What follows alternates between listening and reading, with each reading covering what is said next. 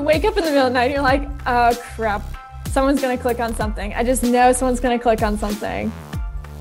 This is Lock and Code, a Malwarebytes podcast. I'm your host, David Ruiz.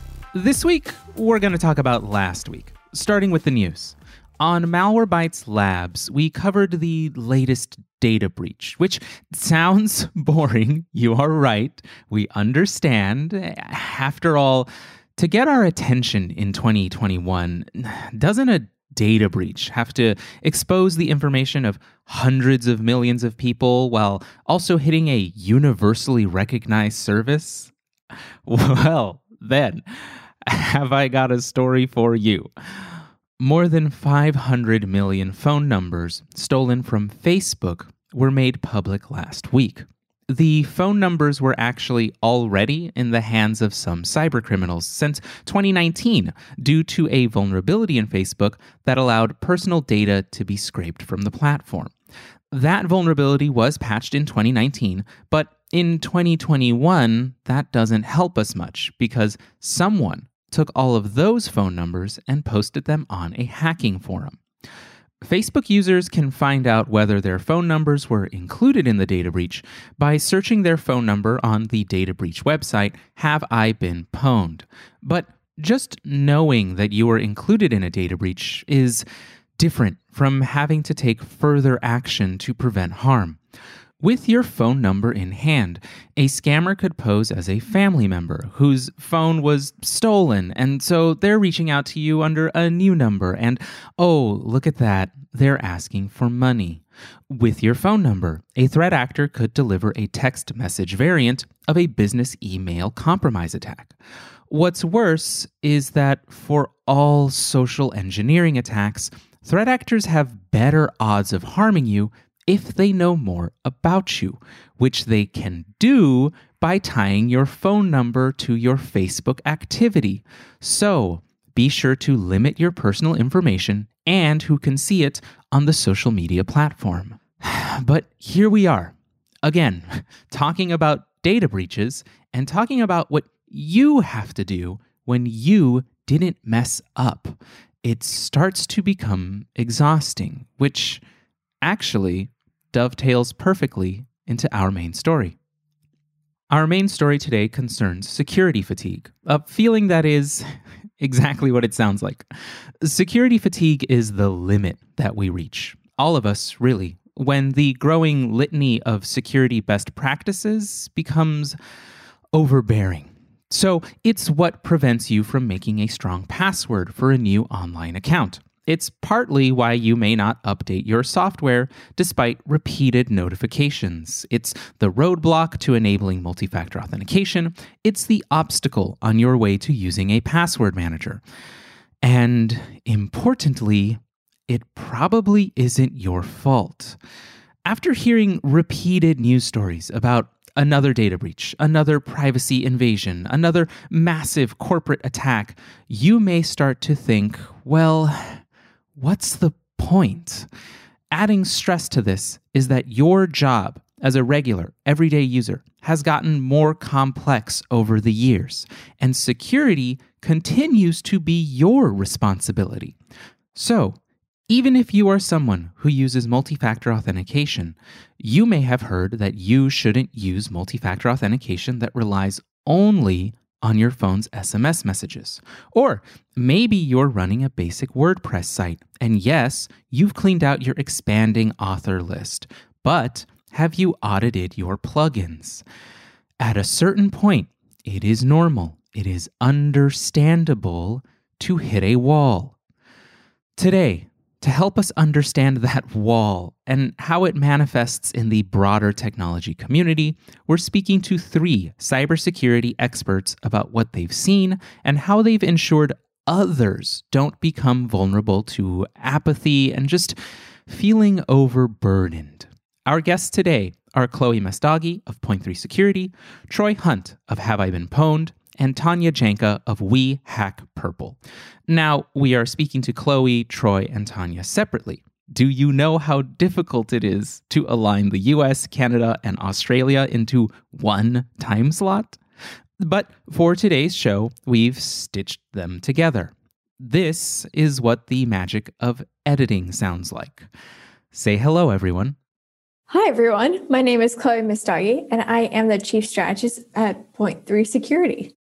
Hello, I am Troy Hunt. I am a Microsoft Regional Director, but I don't work for Microsoft. So, here, fun fact of the day I don't have a region, I don't direct anything, I don't get paid, but I do get a nice title.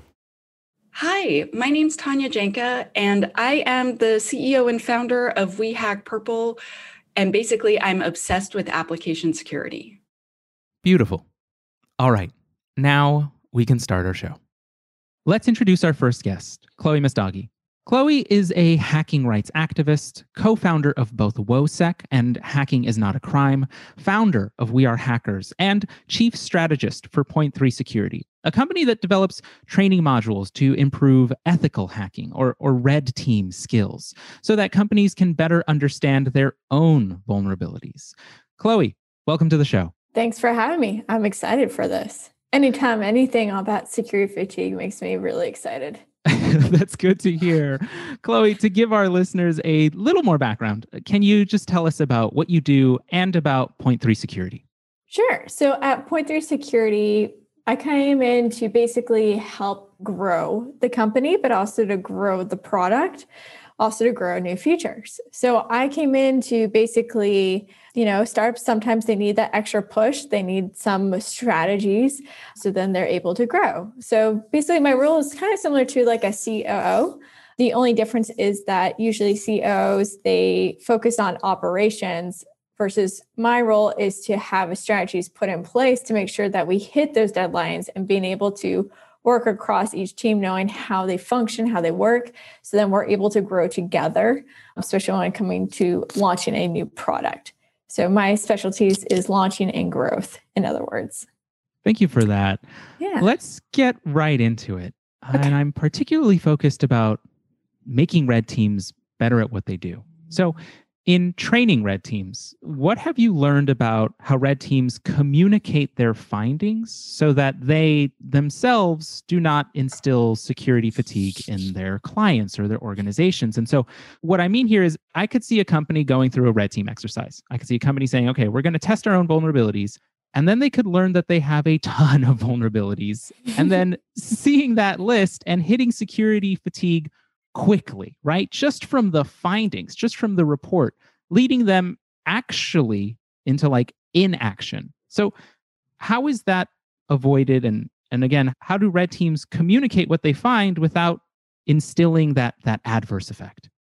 Well, the one thing I'll tell you, the thing that makes security different from any other part of you know tech in general or in any industry the reality is that security folks are basically, how do I put in this way? You're expected to work 24 7, which is unfair because you're not a bot, but yet you sometimes are treated as a bot.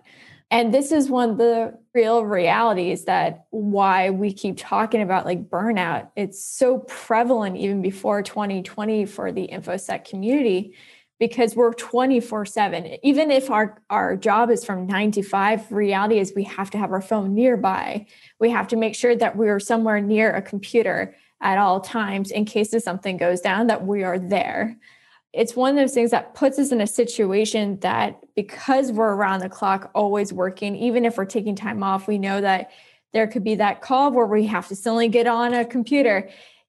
We never get to have a moment of zen I would say. Like, so you never have that moment of enjoying the moment if you're taking a break. Instead, the thing in the back of your mind or when you're going to sleep is what's going to happen right now.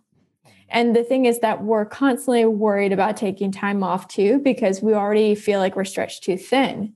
A lot of security folks will tell you that they wish that there was 10 more of them um, because the reality is, as you mentioned earlier, is that you get this long list of all these vulnerabilities that you find, and you're like, okay, so how are we going to patch these all? Who's going to be in charge of that?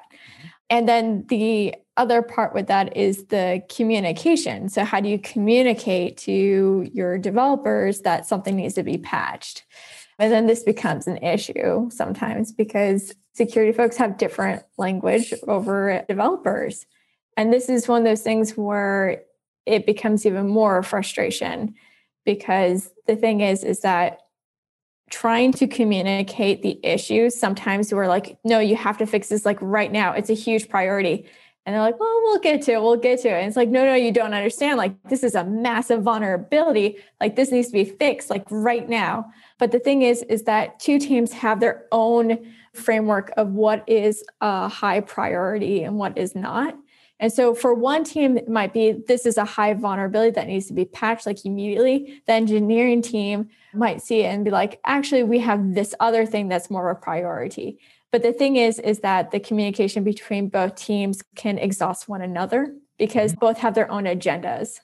I think that's one of the reasons why people have been hiring DevSecOps folks because they're the ones that are going to be that middle person to be able to talk amongst the different teams. So then they're able to hit their targets in time for things to be fixed in time and reduce that energy withdrawal when you comes to when you're looking at that long list of vulnerabilities because i have to admit when you look at that it's overwhelming. And the working nonstop 24 7 is something that security folks get really annoyed about because you know, we always talk about a nine to five job, but we don't, we never had a nine to five job. And I think one of the things is that sometimes you have, you know, your security team members complain that the developers, they actually have their nine to five job. Like they actually set their hours and they keep it those hours.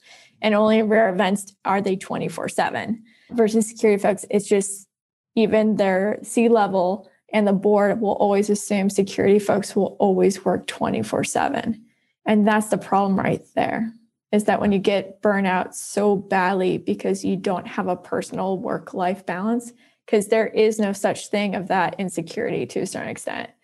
This is where that apathy towards security of your own starts taking place. Like, for example, you were mentioning earlier about the security fatigue that you know you work in security but when you have an update on your computer you just keep ignoring it for days you know if you were at work it would be different because you stop putting yourself first and your own needs first. And that's the problem right there. That's a extremely multifaceted problem. Um, yeah. and and it also it also at first blush sounds like such a big warning sign too. Like i'm i'm hearing that not only is it hard to communicate right? Something i think a lot of folks have experienced on their own the competing prioritizations, the competing languages. Things that are priorities for one team are not a priority for another. But also, one of your teams is getting burnt out quicker than another team. And the team that is getting burnt out is the one responsible for security. Yep. Uh, which... Always. Always. which sounds like a disaster, right? It like... is every single day. I mean, this is this is the other thing that keeps security people up because they're like, well, burnouts are prevalent and uh breach. Someone's going to click on something. Someone's going to click on something. Everyone always. I mean, you you wake up in the middle of the night, and you're like, oh crap, someone's going to click on something. I just know someone's going to click on something. Uh-huh. And that's like a fear that we have. It's not just that it's like even company wide this apathy towards security. They're like mm-hmm. sure i'll update. When you send that email like hey make sure you update the latest. And then the you know they're like sure i'll do it. And they're like they'll do it like weeks later. The reality is they don't get it. It's like you're making my job so much harder when you ignore this. You put our company at a risk by not following this and i get it you don't think you're a target, but the reality, it's always the people that don't think they're a target are a target every time. So, what is the solution there? I know you said that there's some folks are hiring DevSecOps, but I think that, you know, that's one part of the problem. Yeah. On making sure that a security team is cared for, is working normal hours, is it just hire more folks? You know, is that the answer? Wish, right? But it does in some ways. I mean, like if you ask people, and I, am pretty sure even developers would say this too. Uh-huh. I mean, securing developers, we have some similarities here. And if it ever is one of those moments like, hey, would you reduce your pay by like 10K or 20K to hire like another person on your team? Yes, hands down. People would mm-hmm. actually want that because it gives us more that flexibility, the reduction of stress. But to be to be completely transparent with you is I don't think that solves the issue. I think the real issue is that we are still dealing with C level personnel and boards that don't understand how important security is and what they're doing that is putting them at a huge risk for a breach. And when you have a breach, you lose the trust of your customers.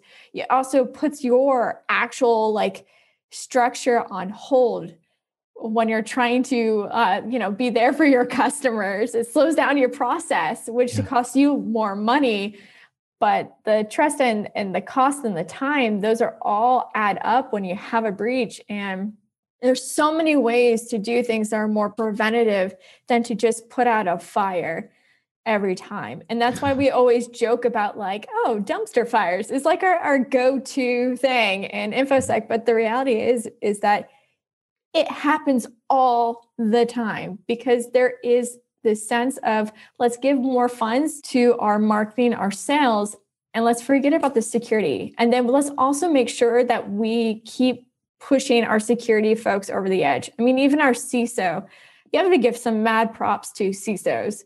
Their job is literally pushing back all the time, saying, hey, please don't make further demands on my team. But also, CISOs are also overworked. There was like an article that came out in Dark Reading, I think last year, and they said that about 40% of their work stress impacted their own families and children. Whoa. And 41% were afraid to take off because they're concerned. And that like yeah. 48% of CISOs also said that the work stress has impacted their mental health, 35% said physical health. And there's been such a surge of them using medication or alcohol to manage their stress at this time. So clearly we have a problem here is that we have C levels that really do believe that security teams and personnel should be working longer hours. I think the percentage was like 83% of American C suites believe security teams should work longer hours. They've already assumed you're going to work longer hours. Wow. And that 94% of American CISOs report working 10 hours more than their contracted hours. We have a yeah. problem, clearly. And our CISOs have been trying to be there to protect us. But the reality is they're also in the hot water too. So it's more of a conversation is when do VCs push for this to change? When does the board push for this to change? And when does the C levels finally come to an agreement to realize that they, they wouldn't have a company nor a product if security wasn't being done properly? And that the burnout thing is a real, real issue. It's a huge security issue, but also a huge company issue. Yeah, I'm glad you laid it out so clearly there. And I actually wanted to go back to something after you mentioned all those stats, which are dire. Everything you said is the warning signs are flashing. They're not like, hey, maybe. They're like red alert in yeah. every every corner you yeah. look into every your moment. right. And something I thought about that you mentioned earlier is that folks lose sleep because of the understanding that someone's gonna click something right? Someone's that's it. Like it's just a it's just a truism. It's just something that's going to happen. And it kind of it answered one of my questions that i that i had prepared which is you know what have you learned about others security fatigue just based on what red teams are discovering based off of what you discovered? And it sounds like some vulnerabilities will persist no matter what and one of those particularly is like a human vulnerability that people are going to click something and i wonder if helping people finally not click something could also help lessen the burnout that folks like you experience, that everyone in security experiences. And so the question here is we've known for a really long time, more than a decade, that we shouldn't, you know, the general public shouldn't click on random things. And yet, and yet we do. And oh, so oh, yeah.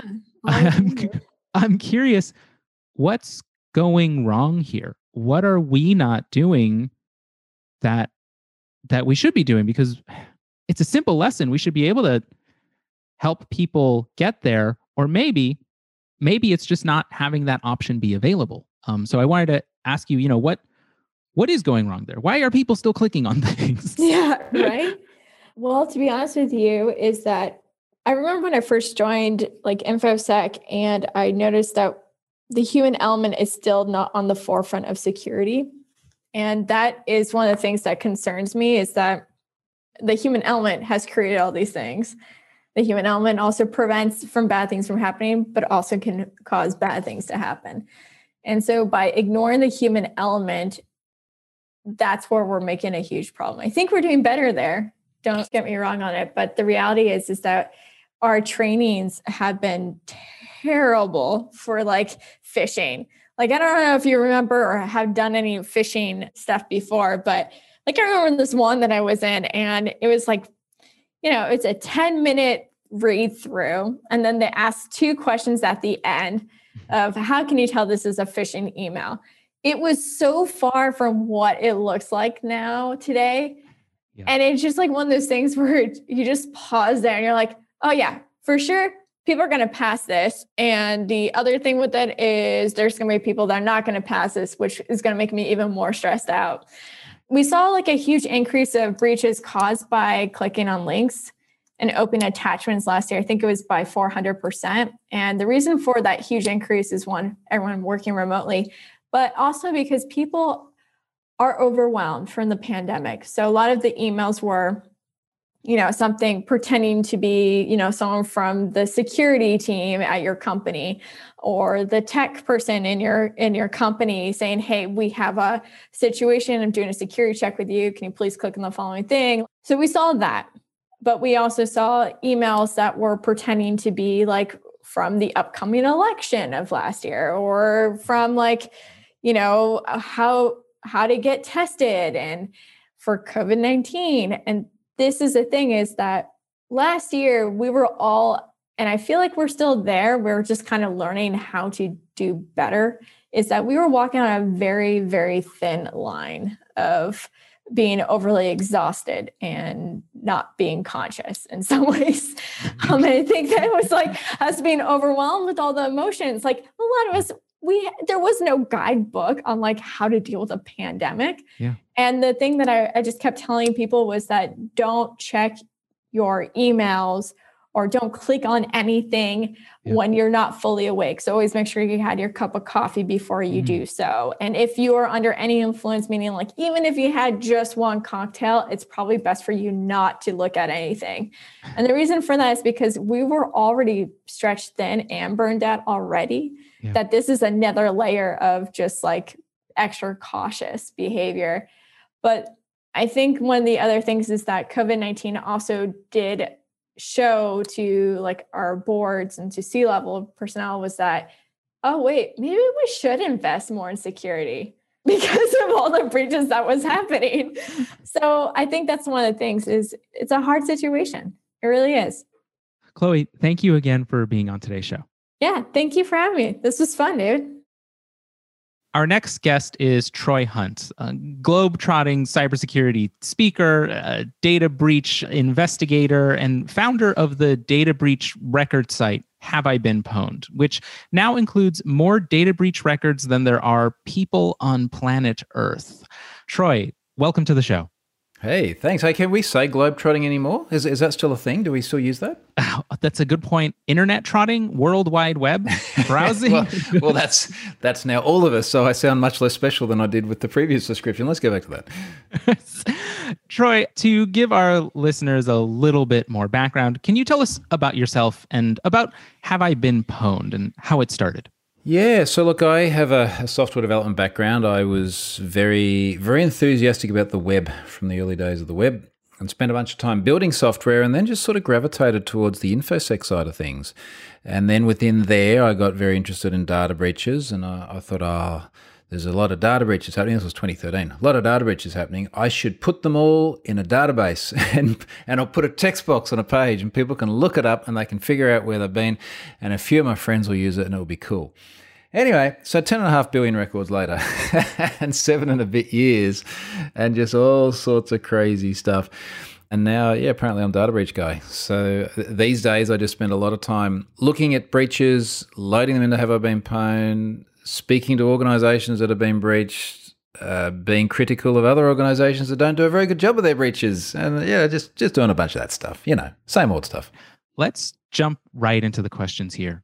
So, in creating and adding on to have I been pwned over the years, which sounds it's like it's something that's a, a daily endeavor, obviously, multiple times a day. Was there ever a moment in which you worried that such an enormous database could actually produce an adverse effect on users. And, and by that, I mean that rather than informing and, and activating folks into improving their security, it would actually instead scare them into, well, security fatigue. Look, not particularly. And I, I, guess I've sort of had the benefit of time to give this a lot of thought. You, you, know, like we're seven and a bit years into this whole thing now.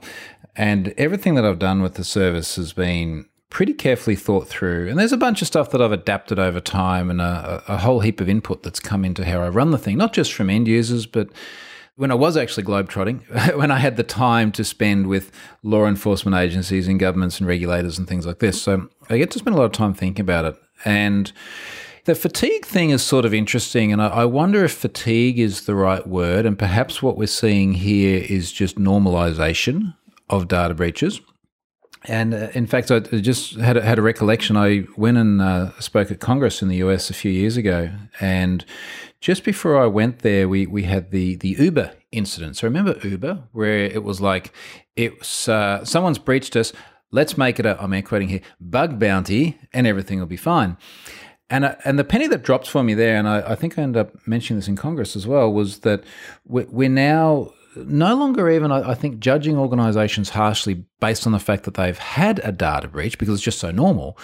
But now our compass, if you like, is starting to measure organizations based on how they've handled it. Like this happens all the time. We get it. How are you going to deal with it when it happens? I wanted to go back to something you were saying that maybe it isn't security fatigue, right? Maybe it's something like just normalization of the world around us. These things become normalized.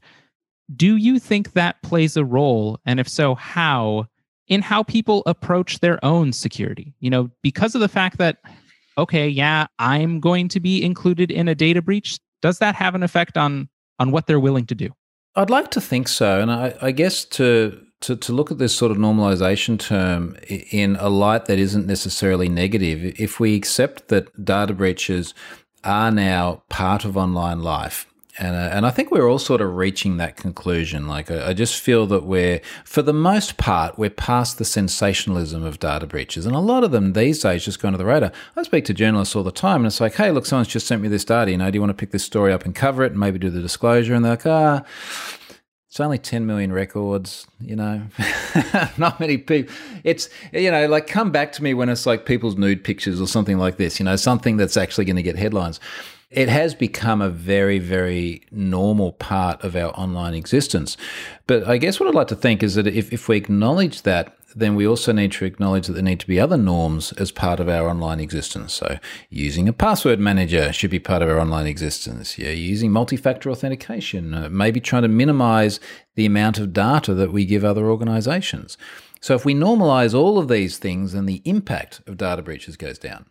Do you think that we're making good progress on those areas on on having a password manager on rolling out two-factor authentication because i was speaking with chloe Messdaghi of point3 security just today earlier today and she said that as a cybersecurity professional as, as someone who's involved in in securing systems she and her colleagues go to bed sometimes worried you know racked with worry because someone is still in 2021 going to click something that they're not supposed to. And so if we're still fighting against someone is still going to click something, how successful are we at doing more than that, at doing the step of password manager or doing the step of two-factor authentication? I think part of the the sort of the discussion here is when people people ask questions. I had a journalist ask me yesterday, "Are we winning the war? Are we winning the war on data breaches?" Like, it's it's kind of like saying, are you winning the war on cutting your fingernails? When will you win? It's like you, you don't win. You just you just keep an equilibrium. And the, I think that the question is: Are we you know, are we in equilibrium now? Are we striking the right balance between all the imperatives we have for being online? Now, as, as individuals, those imperatives uh, include things like actually being able to do what we need to do without making online life a, an absolute pain in the backside. Trying to find some balance between privacy and security, and and actually wanting to talk to your friends on Facebook because you're interested in seeing what the people that you can't see anymore are doing.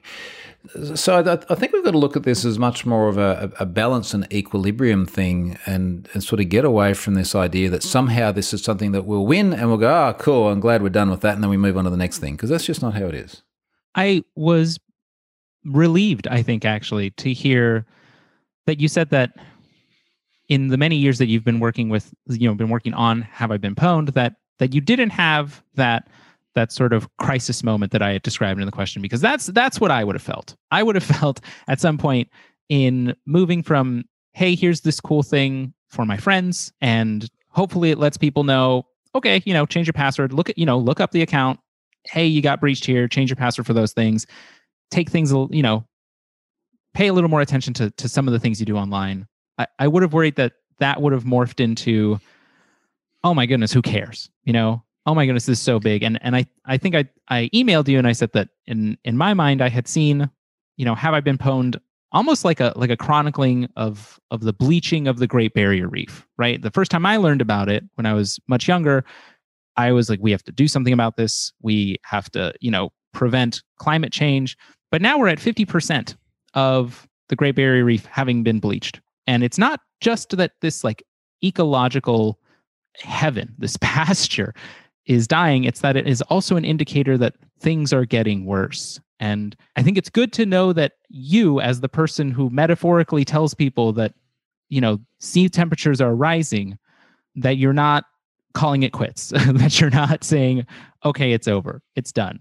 I wanted to get your perspective then, as like you said, that there's this this balance where do those billions upon billions of records fit in the balance well, you know, maybe the Great Barrier Reef is, is actually a good example because I, I, think that there are points where we, we do tend to get very focused on the negative. I was on the reef about three months ago down in the southern end of the Great Barrier Reef around the Whitsundays, and we're were flying over that in, in choppers and, and the fact they were saying, look, this is sort of the, the best part of the, the reef and it's actually doing very well in this area. And it's, uh, you know, it's, it's a little bit more patchy in other spots further north when we went a little bit further up. But yeah, I'm like you. I mean, most of the news I've seen has been very negative about that, but it, it turns out there are some parts of the reef that are doing very well despite the concerns around climate and everything. And I, I, think maybe it's a little bit the same in InfoSec, where there's a bunch of bad stuff happening out there. You're going to see that in the news how many times do you sort of open the news and there's this big headline? Nothing went wrong today. you know, it was good. It's like you don't see that. So your your views, all of our views, are influenced by what we read, and of course, what we read does have a very particular class or sort of incident it's going to cover. I've often made the same observation around around government. A lot of people feel that the government, whichever government it is that you happen to to I was going to say worship, whichever government it is you you happen to you happen to be stuck with, they do some things which uh, which certainly have, have not been what we would like them to do in the past around uh, information security and privacy and everything. Uh, and and when that happens, it makes headlines. Uh, yeah, if, if, we think back to things like the Snowden leaks, there's a lot of headlines there, and some of them very deservedly so.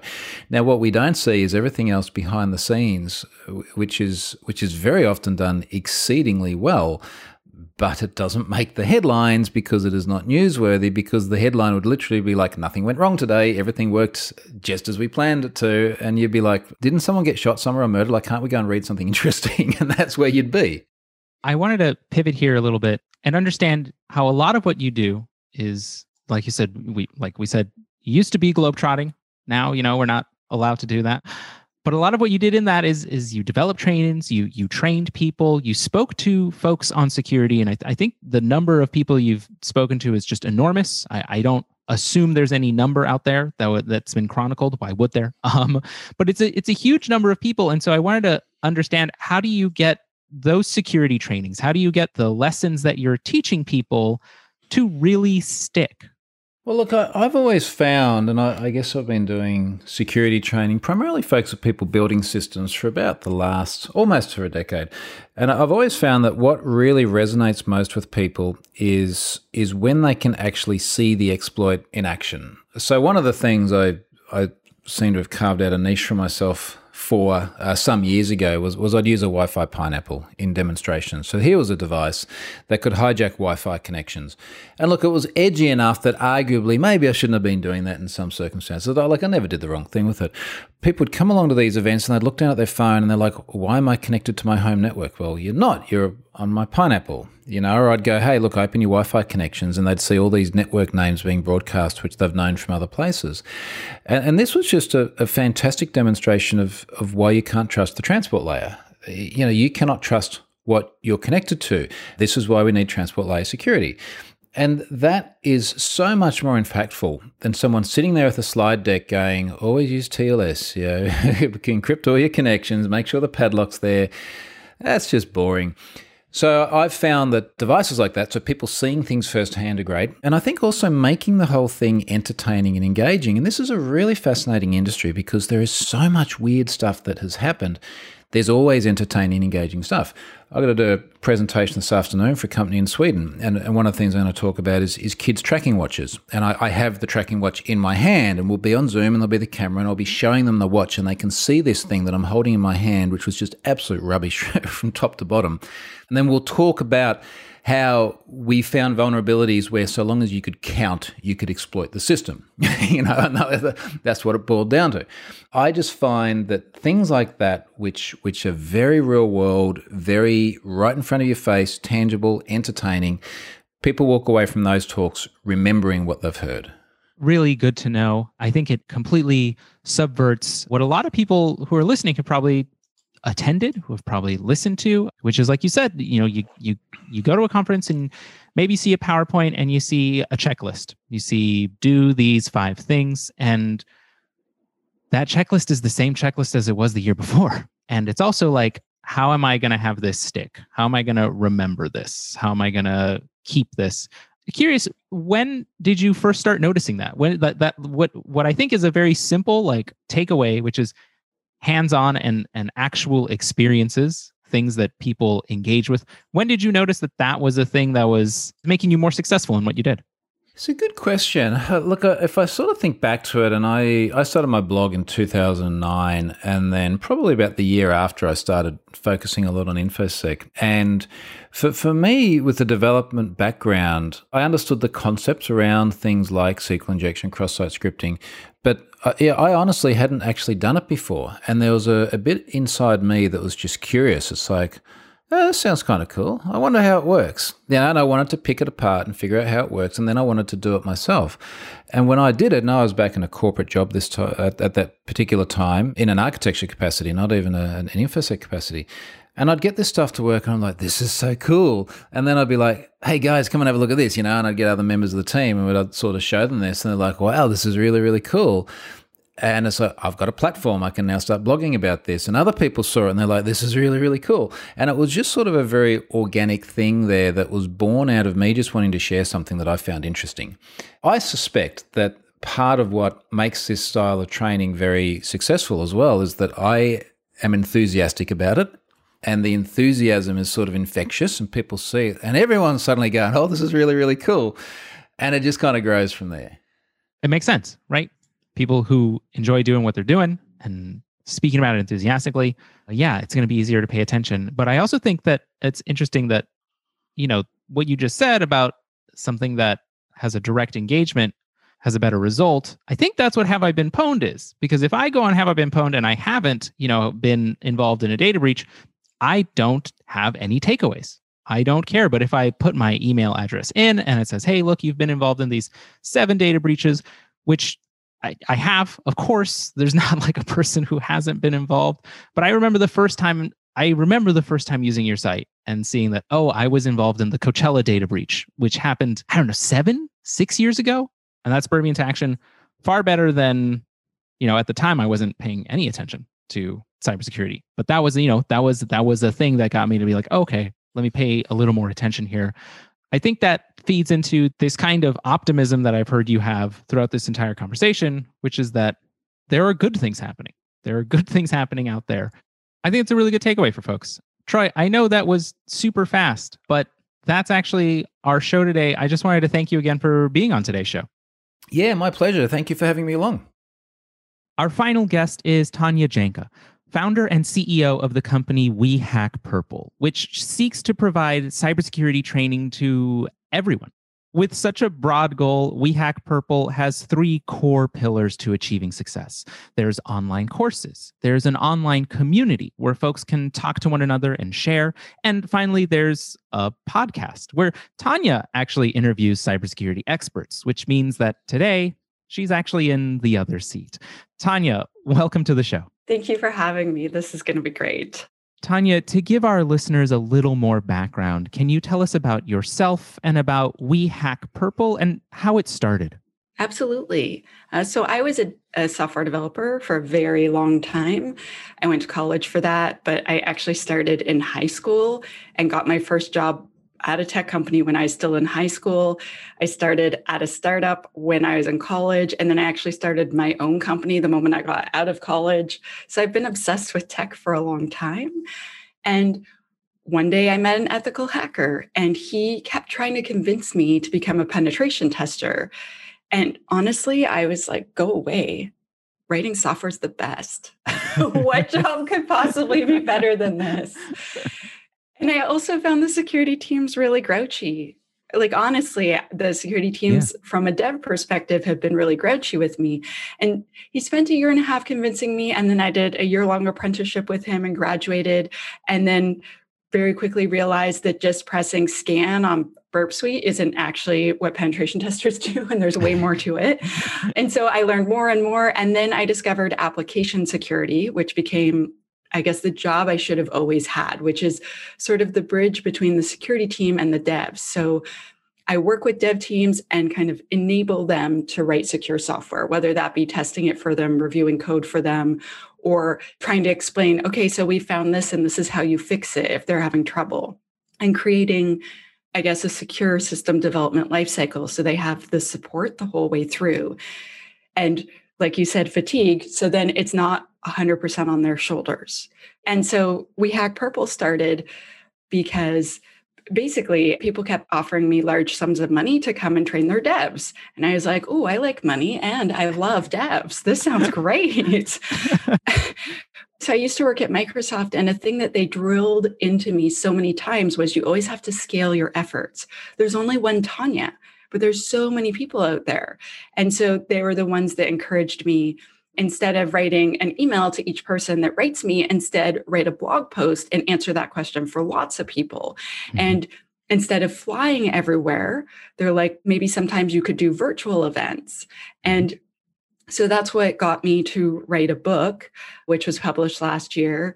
And then that's what got me to start the company. So originally I was just going to start traveling around and teaching in person and slowly build out my online courses so that I could scale so that anyone can learn at any time of day. They don't have to wait on me and eventually hire, you know, more professors, et cetera, and make this kind of interactive and supportive environment so that people can learn at their own speed and kind of in their own way. So I know I'm going on and on, but I kept thinking about what you said when you invited me on the show about mm-hmm. fatigue and how it's so difficult to try to figure out how to engage people. And with the pandemic, it's been extra difficult on everyone to engage people and to make them not feel fatigued. And I'm actually learning disabled, I'm dyslexic. And so when I learn, I need to kind of go at something from a bunch of angles before it clicks.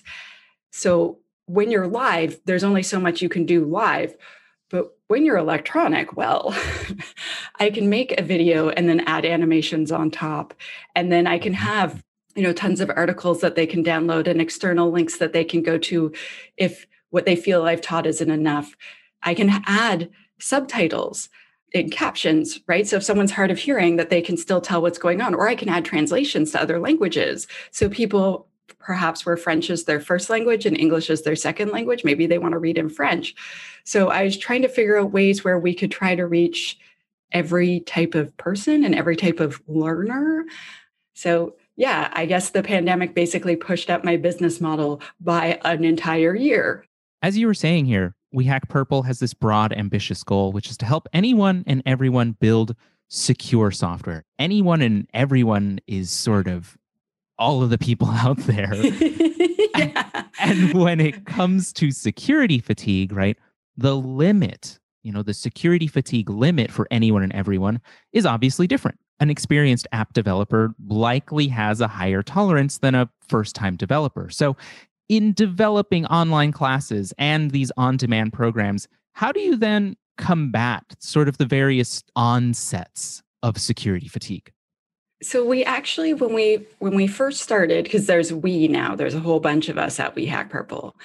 When we first started, my course was too hard. the first course was just too hard. I don't know how else to say it. And I named it 101. and the constant feedback was, Am I a complete moron? Like, and this is called 101 and I'm not getting it. Yeah. And I had to apologize a lot. And so I studied how to make courses. So not only did I like for many years i've been just sitting in on lots of other people's courses to learn from them but i've also been studying the way they teach and so i started studying how to do online courses. So all the places that host online courses will teach you how to make good online courses because they want ah. you to pay for their product which is very meta and smart. And so i took all of them and I learned basically videos should be five minutes or less, ideally. I learned every video needs to have, well, in my opinion, needs to have captioning specifically because a lot and a lot of the people that take my courses english is their second language. For instance i asked a lot of our japanese customers do you want me to get a japanese translation done? And they said no we all read english in school all the time but you speak too fast tanya. We have to read it. And i'm like okay awesome. And yeah. so we surveyed lots of our customers to find out what they needed and what they wanted and what would help them. And a lot of them responded that the closed captioning was really important. So then every video has to have an article because not everyone likes videos. It turns out that there's a lot of people where they want to read and they don't want to spend seven minutes or five minutes mm-hmm. watching a video. Yeah. They read really quickly, they absorb really quickly. So we've reworded it in a new way. So it's like a second way of trying to understand things. And if it's something where it is a really abstract new concept, we try to explain it in at least three separate ways because huh. apparently, on average, people, so there are those wonderful, amazing people that can just hear it one way and just learn it. But most of us, especially me, aren't like that. I definitely like when, for instance, the first time I heard of buffer overflow and someone explained it, like it's a highly complex topic. And I was like, oh, I get it. But I didn't know how to do it yet. Mm-hmm. Right. So then I had to try, like, go to a workshop and then actually try doing it and then read about it again and then explain it to a friend. And then now I'm like, I understand. And so we try to explain things three times if it's a really tough new one, and then at least twice if it's not a really tough new one. And then we review over and over again, but try not to be annoying. So, for instance, like having a quiz at the end and then having an assignment where so, our first set of courses is basically how to build an application security program and then improve it and make it totally awesome and like develop all the policies and everything around it which tools to use how to engage with other teams etc and so at the very beginning you make this really very basic, very minimal yeah. AppSec program, right? Because you don't know anything yet. And then as you learn things, we're like, oh gosh, how would that, how would that fit into your program? So you get them to think back to the other things they've learned and like how what you just learned could be used. And so we kind of make you do that over and over again. So then at the end, you do have this awesome action plan, but also, haha, you mm. just had to review a whole bunch of times. it's very sneaky. We Hack Purple started as people were hiring you to go and train folks, you know, go and mm-hmm. drop in and train folks. And when you're in that environment, when you're in person and you're a skilled educator, you can see when someone is not picking something up. You can see oh, yeah. when, right? You can tell when a class also is just done. You know, they're not, they've hit yeah. security fatigue in their own way. And they're like, I've got my eyes are glazing over.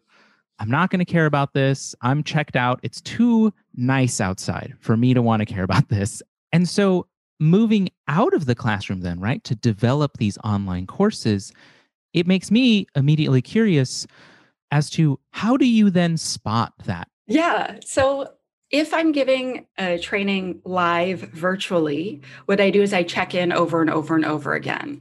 I'm a weird computer person where I was a professional entertainer for 18 years. So I was a folk singer and then I was in punk rock bands. And then I decided I want to make even less money and I did comedy for a few years. um, yeah it's amazing that you hmm. can it's you actually have to pay in order to go do comedy it's oh it's gosh. an interesting industry and also i guess i wanted to work in somehow an industry that's even less friendly towards women because i was like this isn't big enough challenge being in a hardcore band but One of the things we do is we specifically use humor in our online courses to try to check in that people are there. So if you're virtual, you can make a joke and you'll see in the chat, like people will react. But if you are doing an automated course that's on demand for when people want it, so we have a few strategies. So one is making sure that each component's very short and very bite-sized, and that then we follow it up with an article or a link or this or that.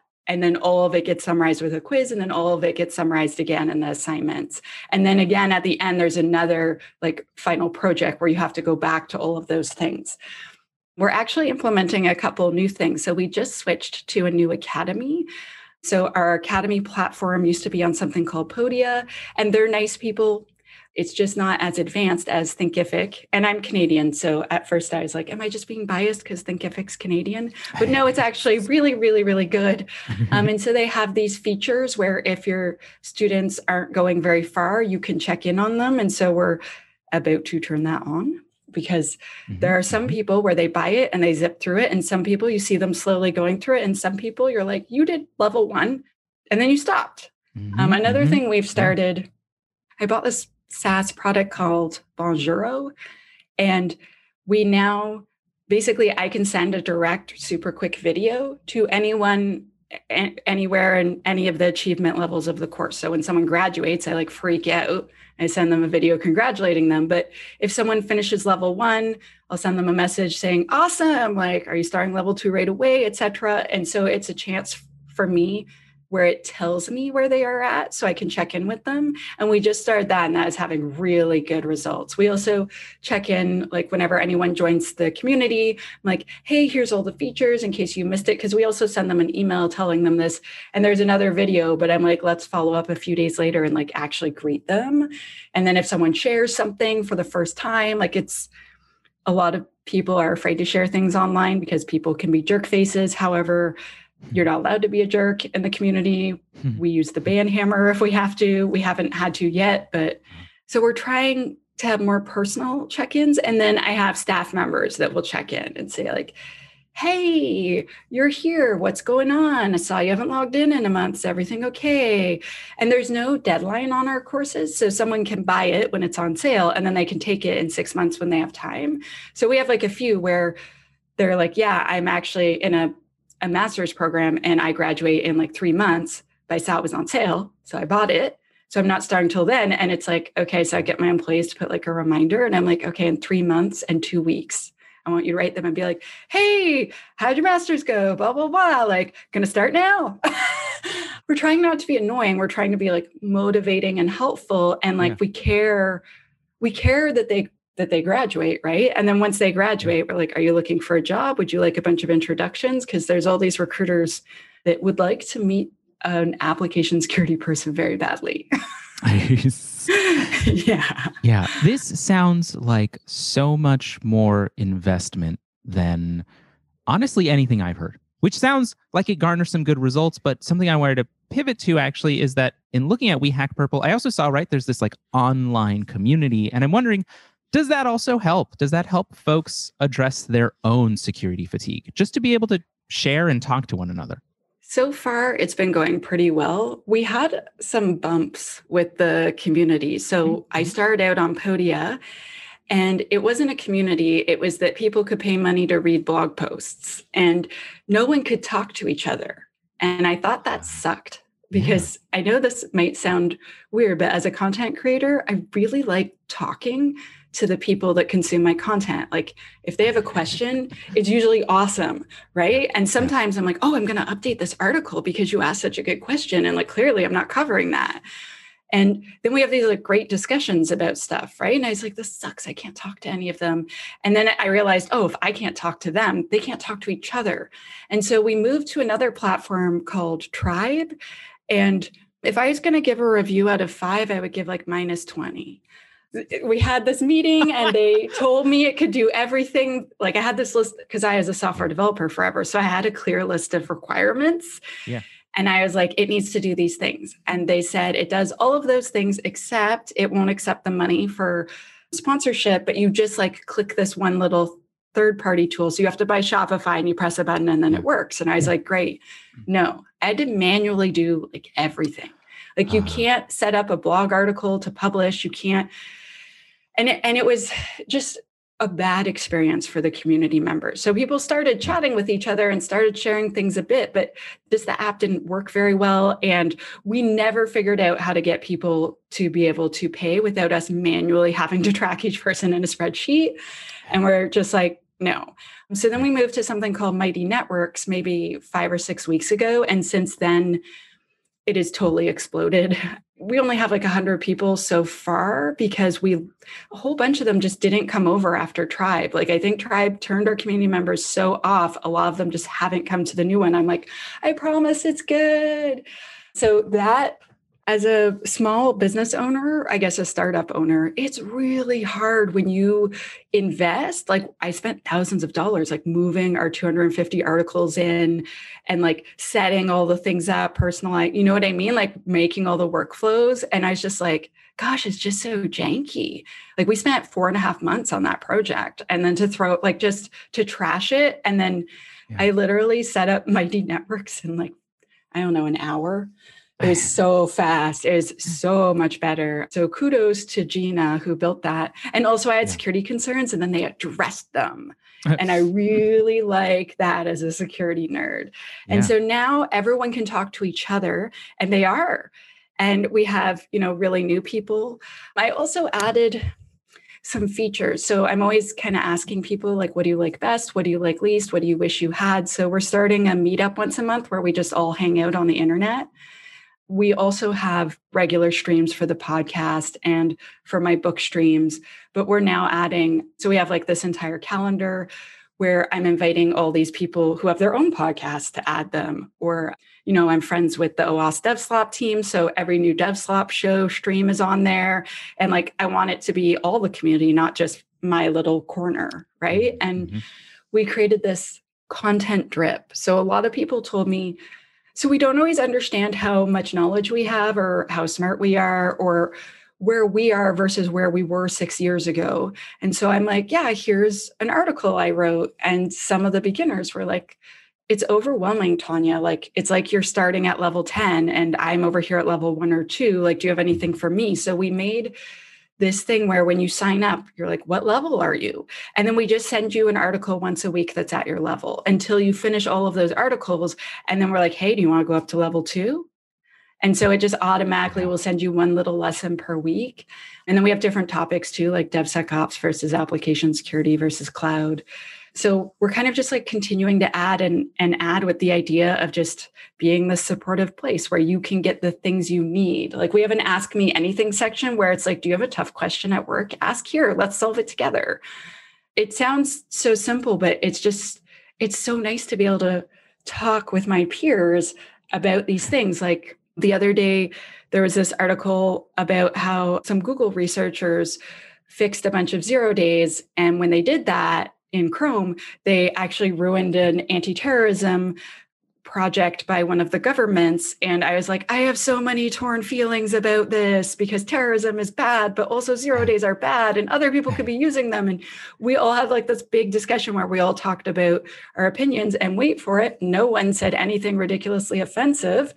So it uh-huh. wasn't Twitter. and then, yeah. And then everyone just shared like intelligent, thoughtful replies. And I was just like, it's so cool to just be able because like I feel like I learned from the community as much as they learn from me and mm-hmm. I enjoy it as much as they do like every day I want to go like see what everyone's up to and I was like I want to make a corner of the internet that's my favorite part and so yeah that sounds lovely. That sounds not like a, a, corner of the internet that isn't what we're used to. I mean, my first impression, right, where you said, I, I, had two first impressions where you said, you know, everyone was producing you know thoughtful intelligent conversation. And even if it's not ivory tower stuff just the fact that it was non-offensive no one's here just a troll. One i'm like that sounds lovely. And two because i'm so conditioned to the internet part of me was like i don't believe you. I don't i don't believe that there's a corner of the internet that's good anymore but obviously there is you know yeah There's a bunch of online communities that are that are nice. I, I wrote an article about it on my blog a few weeks ago. There's like some other really nice communities as well where I, I think the key to creating a nice online community is throwing people out if you have to. And it's really uncomfortable if you have to throw someone out. I'm one of the founders of WOSEC, Women of Security. So it's an international nonprofit. And at one point, we had to throw a chapter leader out because she was really toxic. And honestly, she was actually frightening some of the other chapter leaders. Mm. And it was really hard. And she hates me and talks lots of trash about me to this day. People are like, this person said this. I'm like, yeah, I don't care what she thinks. It's fine. She's an angry person and yeah. she's going to be angry at me forever. And like, oh, well, like I have so many better things to do with my brain.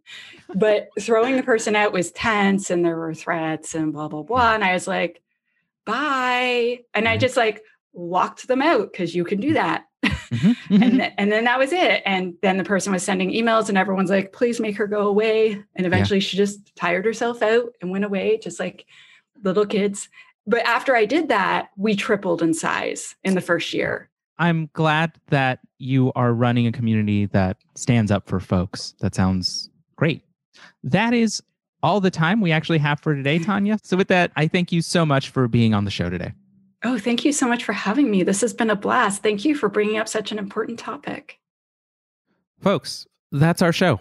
Thank you, of course, to all of our guests today.